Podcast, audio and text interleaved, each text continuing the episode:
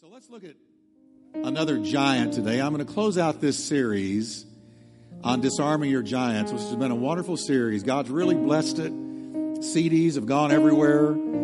Uh, really, the impact of it, I keep getting feedback, even weeks after a certain message. Uh, had a woman today grab me and say, I've listened to that one on the giant of anxiety four times. We've dealt with giants that every person deals with. And today I know I'm talking about a giant many of you have dealt with, are dealing with, or will deal with, and that's the giant of depression. Now let's just read one of the well known Psalms. I want you to read it with me. It's not very long, but I want you to notice who David is talking to. He's talking to himself, he's telling himself what to do. He's commanding his soul to trust God. So let's read it together, can we? Why are you cast down, O my soul? And why are you disquieted within me? Hope in God, for I shall yet praise him, the help of my countenance and my God. He's saying, I may feel down, I may be blue, but I'm not staying here. I'm telling my soul to hope in God. Amen. All right, let's pray together. Father, we thank you right now for for lifting off of us any kind of a spirit of depression or a heavy spirit, a spirit of gloom. Uh, Lord, that shadowy thing that creeps up on us where we don't know why, we just don't feel much joy. Lord, I pray that those who are in that slough of despond that John Bunyan wrote about, that despondency will be lifted up by the Word of God that is quick and powerful and sharper than a two edged sword. The Lord, you would send your word and heal them today. Not only those here, but those watching by live streaming and our friends by radio. The Lord, they will be lifted out and given the oil of joy for mourning and the garment of praise for the spirit of heaviness. And we thank you for it. Now, can you breathe a prayer and say, Lord, I receive this word? Speak to my heart in Jesus' name. Amen. Amen. Well, turn to your neighbor and tell him, don't be gloomy. God's with you.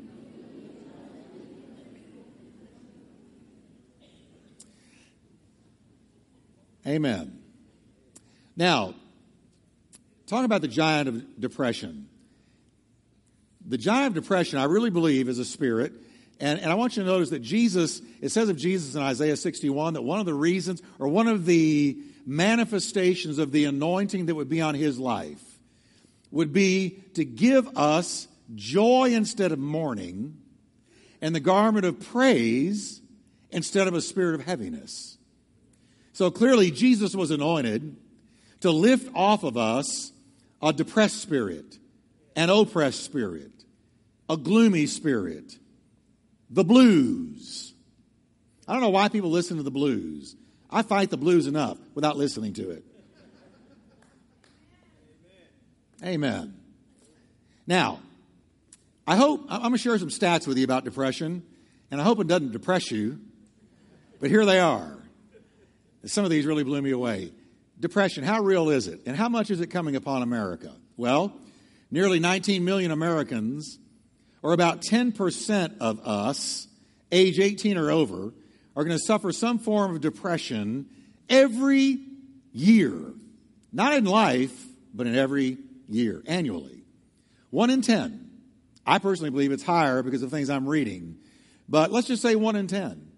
That is 10% of 350 million people are going to deal with depression once a year. Everybody, at some time in their life, is going to be affected by depression either by your own or by someone near you. Somebody close to you gets depressed, it's going to affect you. And depression affects a lot of households right now. Now, here's a shocker. This really shocked me, and it made me uh, not depressed, but sad. Preschoolers, now we're talking kindergarten, preschoolers are the fastest growing market for antidepressants. Can you imagine saying to little Johnny and little Susie, um, hey, did you take your antidepressant today? But it's happening. Over 1 million preschoolers are clinically depressed. Now, the Bible says the curse without a cause shall not come. There is a reason for that.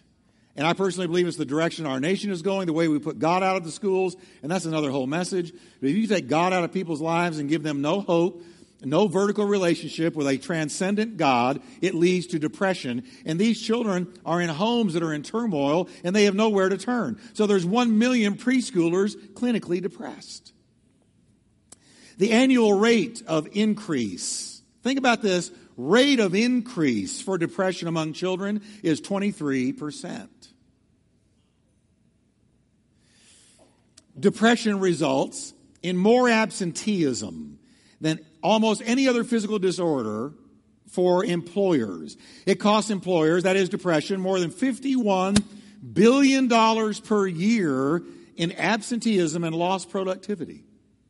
Depression is a huge job killer, productivity killer, money killer. All right, that's enough depressing stats. I could have given you a whole lot more, but I was getting depressed reading them. Okay. So let's look at some of the more common causes of depression. Where does depression come from? How do you experience depression? How do you fall prey to it? Well, one way is physical weariness. This is a big one. We just get worn down and worn out. We get tired, we get stressed, we get weary, and we succumb to depression. Remember Elijah when Queen Jezebel sent a message after he had killed all the prophets of Baal and called fire out of heaven? She said, I'm going to do the same thing to you you did to them. You will be dead by tomorrow night. And Elijah hit the road. He began to run and he ran way into the wilderness. And when he was way deep in the wilderness, he found a juniper tree, got under the juniper tree and said this, prayed this to God. Is enough, Lord. Now take my life. Now, when you're asking God to kill you, newsflash, you're depressed. Okay? Illness is another reason, particularly prolonged illness of one kind or another. How often, when we get sick and we can't seem to get over it, can't seem to get better, and it just lingers and carries on, that we are prone to, to isolate and to become depressed about it. David knew exactly what this felt like. And he talked about it in Psalms 88 15. He said, From the time I was a youth, I have been afflicted and I have been close to death because of the severity of the affliction. He said, I have suffered your terrors, God, and I'm in despair. You have taken my companions and loved ones from me. Listen to this depressing statement. The darkness is my closest friend. Another news flash. If darkness is your closest friend, you're depressed. Okay? Thank God for his, his transparency and honesty in the Psalms. Sense of loss can bring depression. As we age, and all of us in here are aging, you say amen or oh me? We're all aging. You're older than you were yesterday. Look in, don't look in the mirror for a week and then look. It's shocking. Kathy and I were talking. I probably shouldn't say this. We were talking on the way to church last night, and she had gotten her hair done, and it looks very pretty today. And I said, Kathy, what would happen if women could not get to any kind of beautician or makeup or anything for three months? She said, All of you men would be in shock.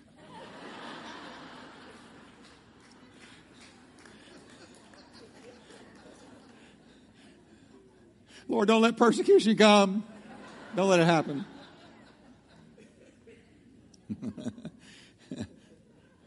now, as we age, we really do. We begin to experience regrets. If only I had this, if only I had that, if I hadn't this, if I hadn't that. If I hadn't let this go or that go, or if I'd taken that opportunity instead of this one, it would be different. And we, you begin to slip into depression over things that you have missed. Your, your physical vitality isn't the same anymore. You've lost some relationships that you may not be able to get back, and that loss can bring depression. And there's other things like your surroundings. I believe this is very real. Your environment, your circumstances, where you spend most of your time. It can be a, a place where you are employed, and the people there are godless. They tell dirty jokes, have foul mouths, and you have to listen to it, and it's gloomy and it's depressing, and you deal with it and you struggle with it, and you say with lot. uh, uh, that your righteous soul is vexed every day by the filthy conversation of the wicked. And I can understand that. And those of you that are in work environments like that, my heart goes out to you and I pray for you, and, and God is with you there. He'll help you. But even the weather can bring depression. The great preacher Charles Spurgeon, who lived in London and pastored in London, used to write, he wrote voluminously about the, the weather in London, how often the winters were so bitter and always overcast, and there was always that ever present London fog. And he said, As for me, because he was inclined to depression, this great preacher struggled with depression. He had two afflictions gout and depression. The gout left him in physical pain a great deal, and the depression took him down a lot, where he would actually miss whole church services because he couldn't make it for the gout and depression. And he said, Sometimes I have to get in the horse and buggy and leave town and go where the sun is shining because the weather depresses me. Here's another one that'll give you depression stinking thinking. Stinking thinking will definitely bring you into depression. There are some people you can't put a smile on their face. They are gloom and doom from head to toe, and if you tell them something good, they're going to make it into something bad in two minutes or less. Ever been around somebody like that? Are you married to somebody like that? Don't look up, look up here. You married to somebody like that? The way we look at things, the way we view life, the lens out of which we look at circumstances in life can bring depression.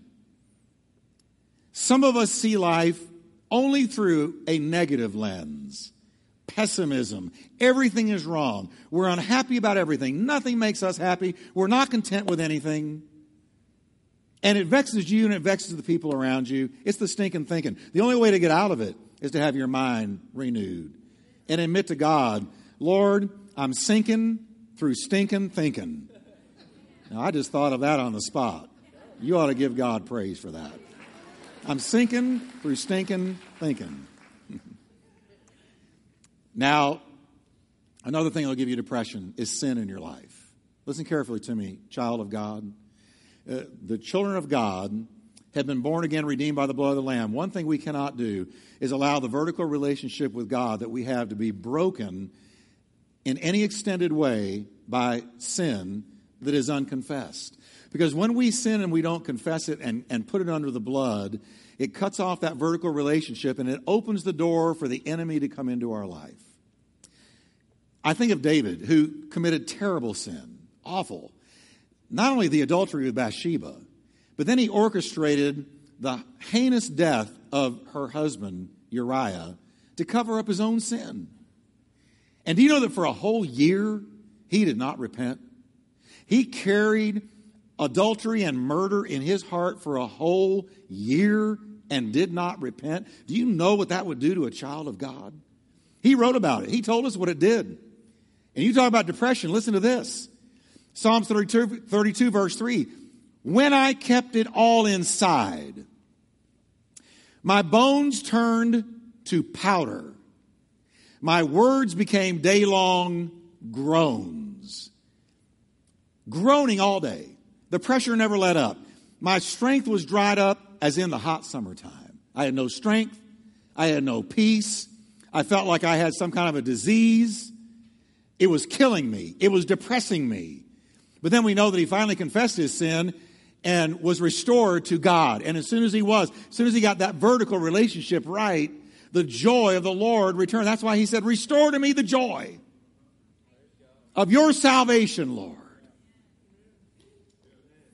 The joy returned when he got it right.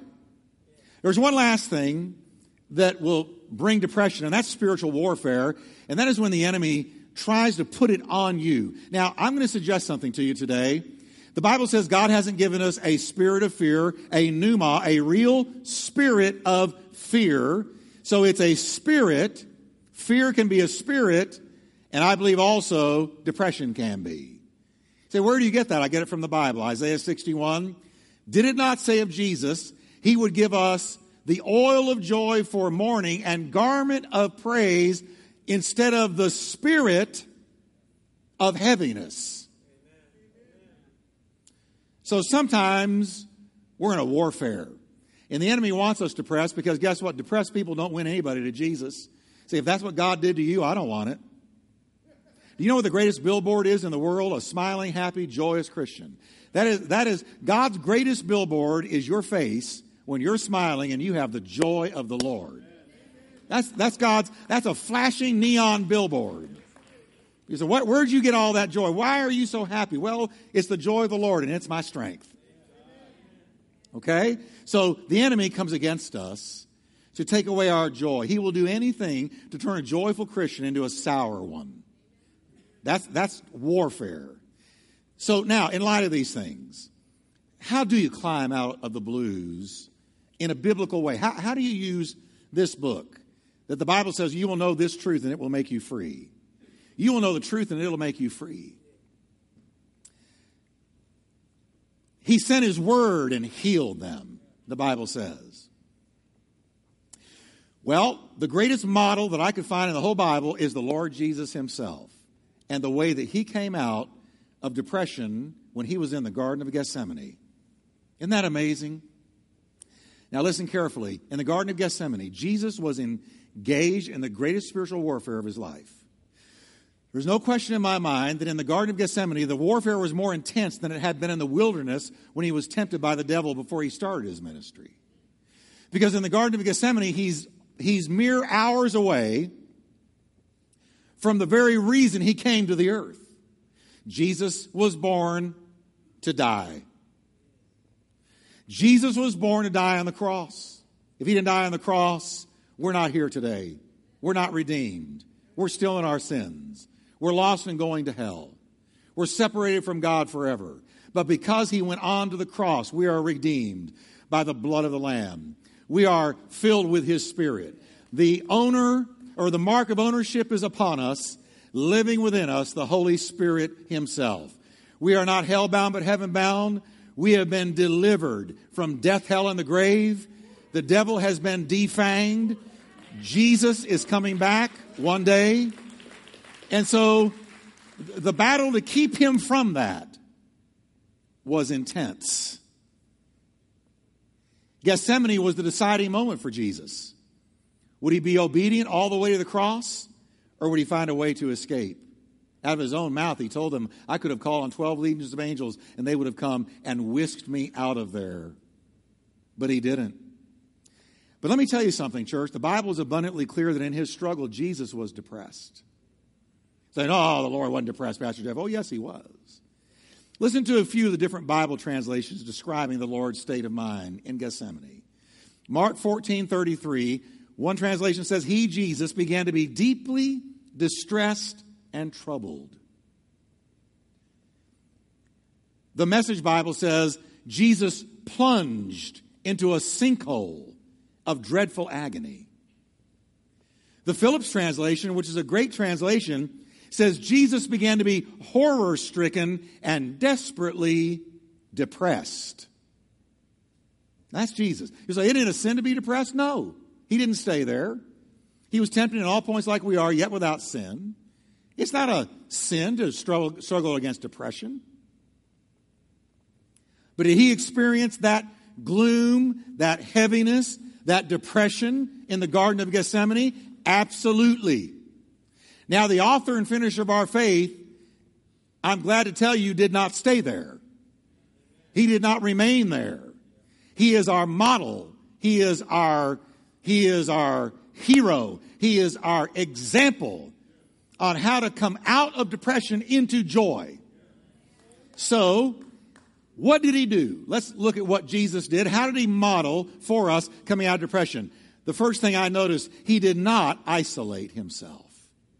Now, one of the marks of depression is you isolate. When you get depressed, you, you go in some room, you turn off all the lights, you shut the door, you make it clear to everybody around you, don't come in here. You either sit in a chair or you lay down in the bed, and there you are for hours on end, and you don't come out because you are depressed. And one of the real dangers about that is when you isolate, you're open to all kinds of thoughts that can lead to worse things. So I want you to notice what Jesus, our model, did. Then Jesus, it says in Matthew 26, 36, Jesus went with his disciples with his disciples to a place called Gethsemane. Now listen to this. He took Peter, James, and John along with him, and then he began to be sorrowful and troubled. The operative word there is he took. He intentionally took someone with him into his sorrow. What did he do? He refused to isolate. Our Savior was very wise. He didn't try to win the battle with depression all by himself. Now we know that it was this intense that he sweated, as it were, great drops of blood as he considered what he was about to encounter. Blood came out of his pores. And I've read stories, medical stories, where this has happened rarely, but has happened in history, and it happened with Jesus. He was under such a heavy weight, such a heavy burden, that he sweated, as it were, great drops of blood. And he said, I know what's about to happen to me. I'm God. He was never surprised by anything. And since I know what I'm about to experience, I'm taking someone with me. I'm not going to isolate. And sometimes when you know somebody d- depressed and they're shutting everybody out, Sometimes you just need to open the door and say, like it or not, I'm coming in here. You might as well just turn on the light and say hello to me because I'm your friend and I love you enough to sit here with you. And we're going to walk through this together, and that's what the body of Christ is all about. Amen? He let others in, Peter, James, and John, on the sorrow and grief he was experiencing that night. He let friends in. Now, too often we Christians, we imprison ourselves in isolation because here's what we say. If I say I'm depressed, then I'm going to be accused of not having any faith. They're going to say, You don't have any faith. And they're not going to think much of me if I say I'm, and, we're, and I know what I'm going to hear. Well, brother, you just need to praise the Lord. Or you just need uh, this, that, or the other. Get out of it. Come on, snap out of it. The joy of the Lord is your strength. And, and it's not going to help, so I'm not going to tell anybody because I don't want anybody thinking less of me. But do you know what the Bible says? The Bible says, share each other's burdens. King James says, bear one another's burdens. And in this way, you're obeying the law of Christ. It is a law of our Savior to invite others into our burdens and pain. It's the law of Christ. And that's exactly what Jesus did. Peter, James, John, come on, come with me to the garden. So he didn't isolate. I like this next thing. I noticed this. He didn't fake his feelings. He wasn't phony baloney. He wasn't fraudulent when he talked about the way he felt. When you asked Jesus as he was headed in the Garden of Gethsemane, Hey, how are you, Lord? He didn't say, Well, I'm prosperous, blessed, and highly favored. Now, there's nothing wrong with that statement. And, and there's nothing wrong with a good statement of faith. But you know what? Sometimes we need to be real. And people say that to me, and sometimes I want to say, that's just great, good, you're prosperous, and you're highly favored. Now, how do you really feel? Well, that left a holy hush on the congregation. But let me tell you, Jesus told the truth about his feelings. Listen to this. How many people would say this? He told his disciples, My soul is overwhelmed with sorrow to the point of death. Wow. I'm about to die from this sorrow. I'm under so much sorrow it's about to kill me. That sound like a statement of faith to you? No, it was honesty. Honesty with those who knew him. And then he said, You better stay here and keep watch with me because this is heavy. This is strong. I'm really under it. And folks, listen, let me just pull the veil away for a moment. Sometimes we in the church are exactly in this place. We know exactly what this feels like. I am overwhelmed with sorrow to the point I feel like I'm going to die. Who can I go to? Who can I tell? I better not tell church folks because they won't think I have any faith. No, you ought to tell church folks because then they can pray for you. Then they can help you. Jesus told the truth about his feelings. Now, if anybody could have said, Well, I'm a, I, I'm a son of God, and I'm never going to tell my disciples that I'm under this kind of a load. No, that's not what Jesus did. Jesus told them the truth. And I want you to notice something. He used wisdom about who he shared the deepest stuff with. He first told the 12, he told all 12 of them, you know, I'm under a real burden here, guys. But he took Peter, James, and John off aside. And he was wise who he cast his pearls in front of. And he said to Peter, James, and John, I'm closest to you guys. Jesus had his 70, he had his 12, he had his three. Peter, James, and John are the ones he took to the top of Mount of Transfiguration. Peter, James, and John were his closest inner three. It was to them he said, Listen, this is about to kill me. I need you to pray with me. I need you to stand with me. I need you to kneel with me. I need you to stay right here with me. Don't leave me. I need you. Can you believe the Son of the living God was that transparent? So if he got there, we can sure get there, can't we? Now, the third thing I see is he was not only honest with those around him, but he was honest with God. It says in Matthew 26, 39, going a little farther, he fell with his face to the ground and prayed. Listen to this prayer My Father, if it is possible, may this cup be taken from me, yet not as I will, but as you will. Now, what struck me this week as I read this afresh and anew was the brutal honesty he was exercising with God. He said, Why was that so brutally honest, Pastor Jeff? Here's what he was saying He knew he was born to die, he knew he came to die on the cross. But he was literally telling God, If there's any way out of this, show me, and I'll take it. Nevertheless, not my will, but yours be done. If there's any way out of this, show me and I'll take it. That's honesty. Heavenly Father, I know that I'm here for this reason, but wow, I don't want to do this. Because I know the suffering, and I know for a brief moment I'm going to be separated from you. My God, my God, why have you forsaken me? Why are you so far from my groaning? So he was honest with God, honest with others, and he refused to isolate. Now, that's the first three things that Jesus did, but I saw that there's more.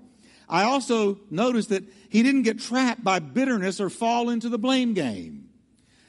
Now, you say, well, Pastor Jeff, where would he have gotten bitter or fallen into some kind of a blame game?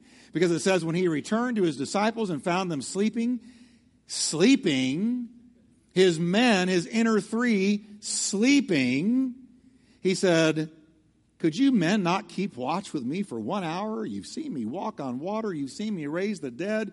You've seen me feed the multitudes. You've seen me cleanse lepers, open blind eyes and deaf ears. You can't sit with me for one hour in my darkest midnight hour? Can you hear the pathos in that? Can you hear the hurt, the, the disappointment? I do. But guess what he didn't do? Even though his closest friends failed him. Not only did he keep on going in his journey to come out of the depression and come out of Gethsemane and go to the cross, but he prayed for the very disciples who had failed him. Now, let me tell you what you can't do. You can't stay bitter at somebody if you're praying for them.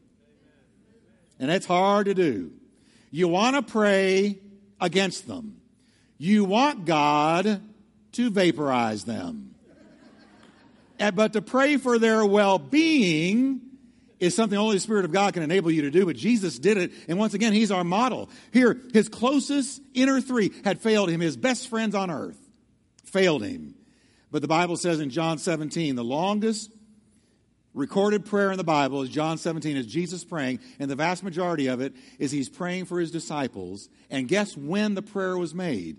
In the depths of His depression is when He prayed this prayer when he was depressed. Now, I'm going to be honest with you. The last thing I feel like doing when I'm depressed is pray. I just want to sit there. Leave me alone. I don't want to pray. Just leave me be. But our model, Jesus Christ, said, even though I'm experiencing this gloom, I'm going to pray. And I'm going to pray for those who have failed me. And I'm not going to point the finger or get bitter or play the blame game. I'm not going to blame others for where I am. I'm not going to blame others for what has happened to me. Where, where I am is where I am, and I trust God and I'm going to Him, but I'm not going to blame another human being because as long as we blame others, we never come out.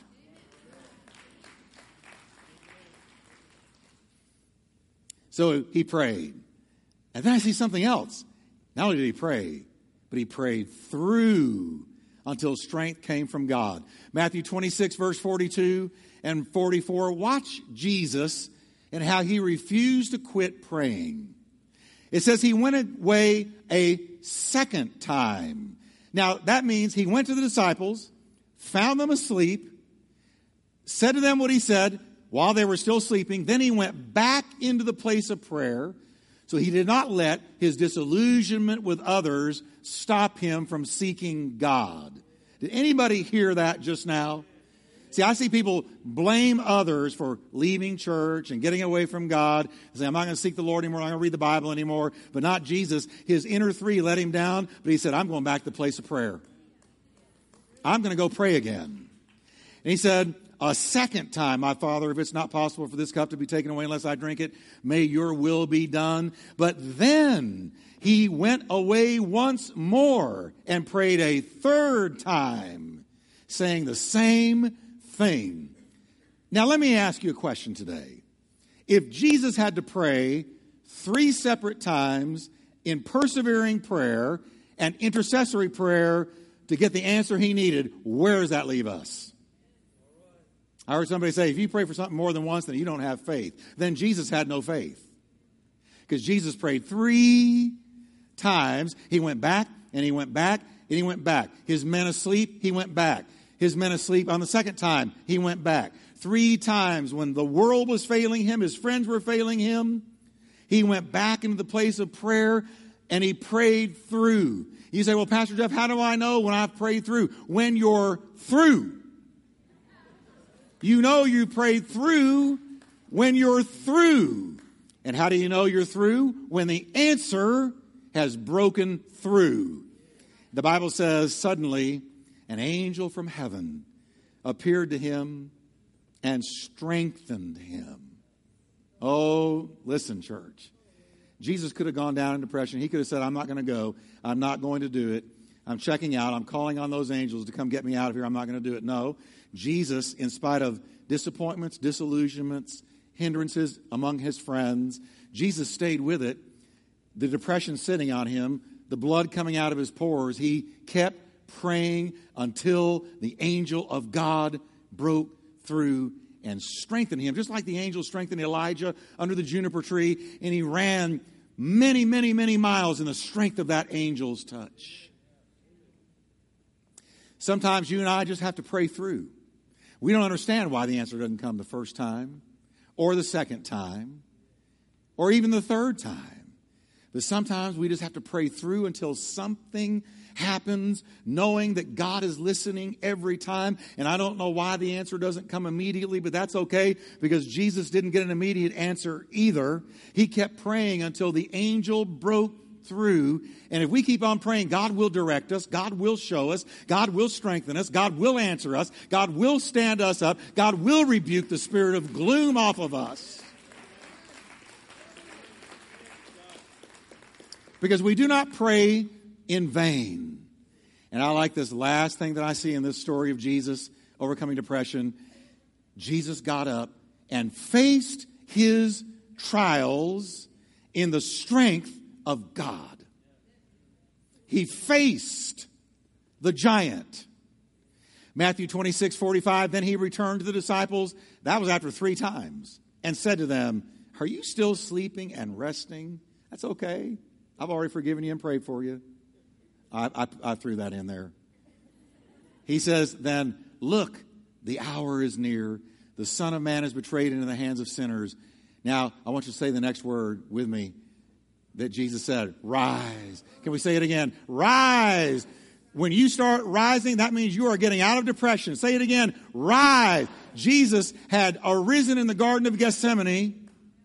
He rose out of depression, rose out of disappointment, rose out of disillusionment, and faced the giant in the strength of God. So he said to them, Rise, let's go. Here comes my betrayer. And right then, here comes Judas with the crowd. Judas walks up to him, who had walked with him over three years, hugged him, kissed him. And then the soldiers said, We're looking for the one who calls himself the Son of God. And Jesus said, I am he. And they all fell flat on their faces. I want you to notice something. Those soldiers were totally put down by the power of God. They, they, were, they were knocked to the ground by him simply saying, I am he. And if Jesus ever had a chance to run, that would have been it. Because the soldiers were disarmed by the power of God. But he did not do it. He didn't run from his problem. He didn't head for the hills and try to hide. He faced Judas. He faced the soldiers. He faced the cross.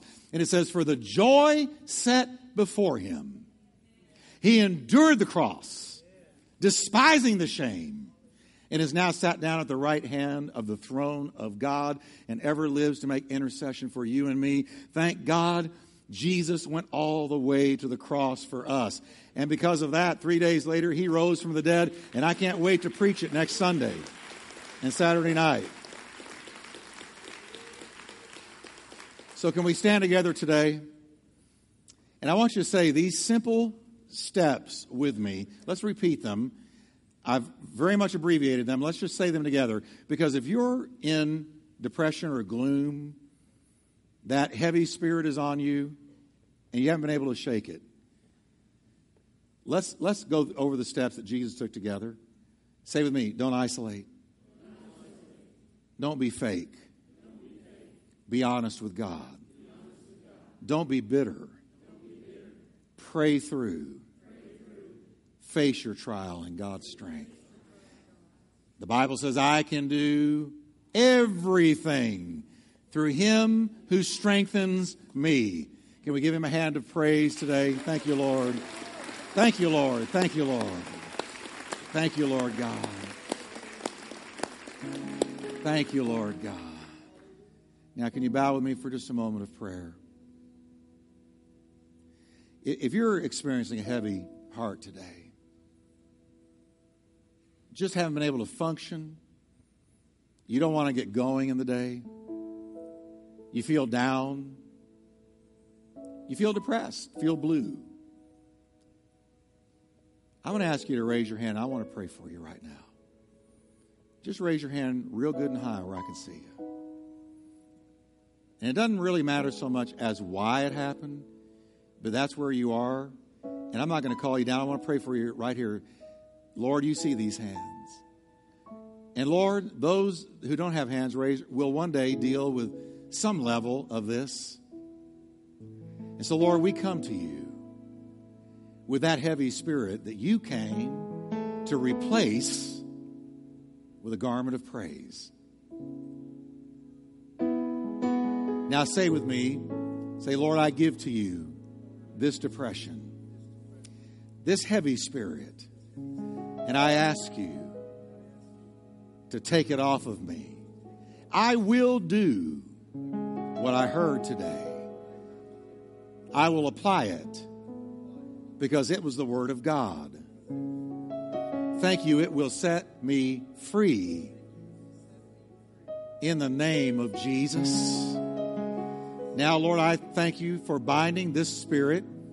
I thank you for Lord, targeting this spirit of depression and gloom on your people. I thank you, Lord, that we know it didn't come from you. It did not come from you. You didn't put it on us. You gave us the Holy Spirit, and that's the only Spirit you gave us. And so, Lord, we thank you that this spirit of gloom and depression is defeated by the blood of the Lamb, by the name of Jesus, by the Word of God, by the truth of Scripture. And Lord, I thank you that those who are experiencing it are going to have a new skip in their step, a smile on their face, a gleam in their eyes, a joy in their heart. The Lord, this spirit of gloom and depression will lift, and we will be free to pray like we used to pray, and serve like we used to serve, and seek like we used to seek, and Lord, witness like we used to witness. In Jesus' name.